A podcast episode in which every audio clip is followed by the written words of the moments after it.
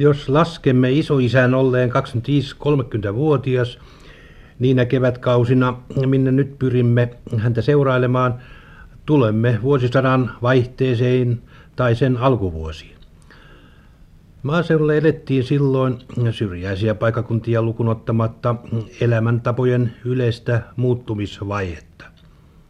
Vanha sukukunta oli pääosaltaan vielä lujasti pitäytynyt perinteellisiin elämäntapoihin. Sen toimista, käsityksistä ja asenteista ilmeni vuosisadasta toiseen siirtynyt ja karttunut sosiaalinen perintö. Mutta keski-ikäinen ja varsinkin nuori sukupolvi kuunteli herkin korvin uuden aikakauden kohua ja tarkkaili uteliain silmin kaikkea uutta ja ennennäkemätöntä. Niinpä kohtaamme isoisän aikaisessa kevässä rinnan vanhaa ja uutta kulttuuriainesta ja elämän menoa. Oli vuosisataista rauhallisuutta ja uudenlaista levotonta sykettä ja liikettä rinnan. Kevään tulo huomattiin vanhaan tapaan maalla ja vesillä. Jäiden lähtöä ja kalojen kutuaikoja seurattiin tarkoin. Sillä oli kiirettä saada talven yksitoikkoiseen ruokapöytään tuoretta syötävää. Rysiä laskettiin rantasuliin ja katiskan puusäleitä selviteltiin rannalla. Ruuhet ja paatit tervattiin. Purot kohisivat tulvavedestä. Monen vanhaan jalkamyllyyn sopi vielä viedä viljaa jauhettavaksi. Tukinuittajat kiirehtivät isoveden aikana latvapurolle asti. Miehet korjalivat aitoja ja laittelivat tervaksia. Miilut pitikin sytyttää heti alkukesästä. Oli kiire laskea lehmät laitumelle, sillä rehuvarastot olivat usein lopuillaan. Ei kovin kohistu, vaikka siellä täällä vielä noudatettiin tässä tärkeässä toimituksessa vanhojen uskomusten mukaisia tapoja. Ehkei niissä vielä nähty hävettävää noituutta. Isännät eivät olleet kylvyjänsä suhteen hätäisiä. Enemmän kuin sivullisten ilmanennustuksiin he luottivat perinteellisiin kylvöpäiviin ja omiin luonnon havaintoihinsa. Vain uudenaikaiset isännät olivat lukeneet kirjoista ja sanomalehdistä, että oli edullista suosia aikaisia kylvöjä. Naisväki huolehti perinpohjaisista kevätsiivouksista. Siellä, missä äh, reikäleipä varastojen piti riittää kesän yli, kevätleipomuksella oli tärkeä sija. Nuoret siivosivat makuaittansa ja luhtinsa asuttavaan kuntoon. Varsinkin naima-ikäisillä tyttärillä oli kiire muuttaa viihtyisään ja jännittävään kesäsuojaan. Helavalkeita ei ainakaan helluntaina laiminlyöty. Pojat pystyttivät yhteis toimin kylän haisa tai kelakeinun. Nuorisolla oli laulun lahjaa ja laulun halua. Säveleitä tutuista lauluista kiiri kylään asti keinumäiltä, leikkikerolta, tukkiponttoilta ja vesillä liikkuvista veneistä. Pojat juoksuttivat koivuista makoista mahlaa. Veistivät paju- ja leppäpillejä ja pystyttivät mm, virtaaviin ojiin häkkyröitään. Moni vaari meni vielä metsään kiskomaan tuohta. Tuohivarasto oli hyvä olemassa moninaisiin tarkoituksiin.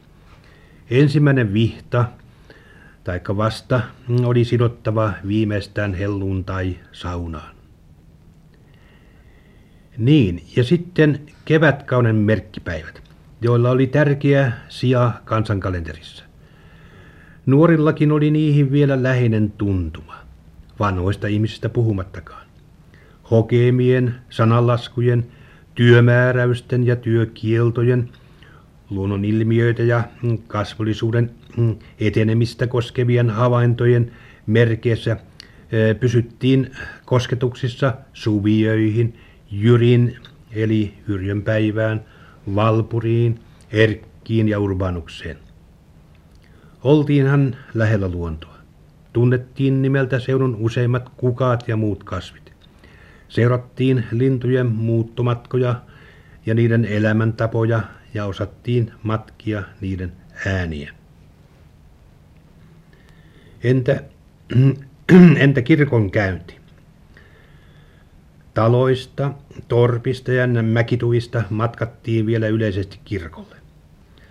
Varsinkin suurina juhlapäivinä tapasi maanteiltä hevosajoneuvoja jonoittain.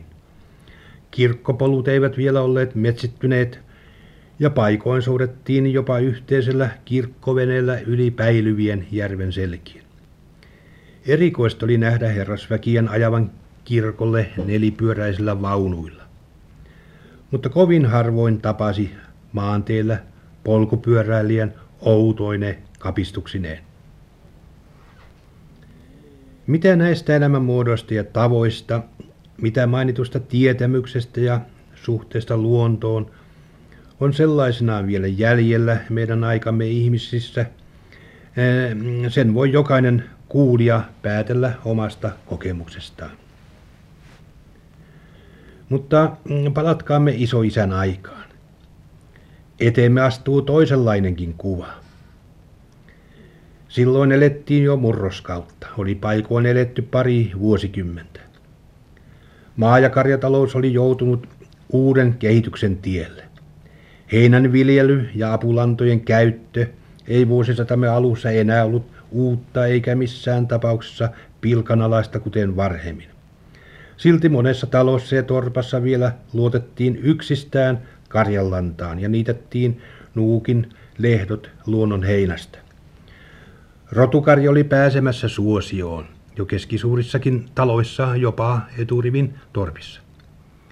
Siitä karjanhoidon ja maitotalouden, maitotalouden vaiheesta, joka oli paljolti perustunut taikauskoon ja epähygienisiin menetelmiin, oltiin kokonaan irtaantumassa.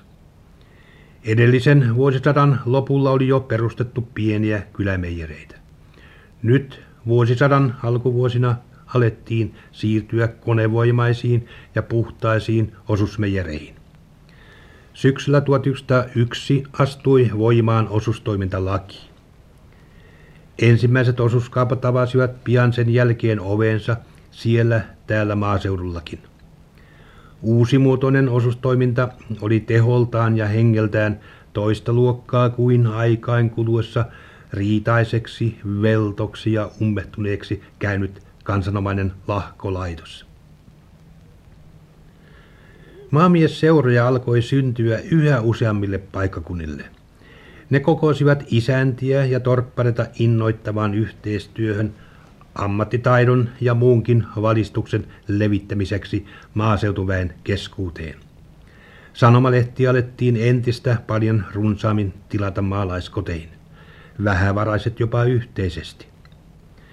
Myös lukutupia perustettiin sinne tänne edistyneimpiin kyliin. Jopa innostuttiin tavallaan vastalausena sortavuosien uhkalle järjestämään varttuneemmalle väelle koulukursseja, niin sanottuja kotikouluja. Jos kansakoulujen alkuaikana oli kuntakokouksissa ilmennyt voimakasta vastustusta kansakoulujen perustamishankkeessa – niin nyt uudella vuosisadalla ymmärrettiin kaikissa kansalaispiireissä koulujen merkitys. Suorastaan kilpailtiin niistä. Uusia aatteita levisi yli maan. Sosialismi keräsi nopeasti kannatusta vuonna 1903 pidetystä suuntaa antavasta Forssan puoluekokouksesta lähtien. Yhteiskunnalliset olot sekä kaupungeissa että maaseudulla kaipasivat parannusta.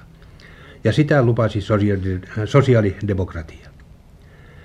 Torpparilaitos alkoi olla yli aikansa elänyt. Nyt vuosisadan vaihteesta levisi tyytymättömyys yhä laajempiin torpparipiireihin. Pidettiin kokouksia. Suhteet isäntiin kiristyivät monin paikoin. Torpparien maailmaan levisi rauhoittomuutta ja sitä tietä uusia vavahduttavia ajatuksia ja yhteiskunnallista valveutuneisuutta. Maaseudulle perustettiin työväenyhdistyksiä ja suurlakon jälkeen levisi innostuksen aalto työväentalojen rakentamiseen. Saman aikaan myös nuorisoseuraate teki uusia aluevaltauksia. Seurataloja rakennettiin niitäkin moniin maalaiskyliin.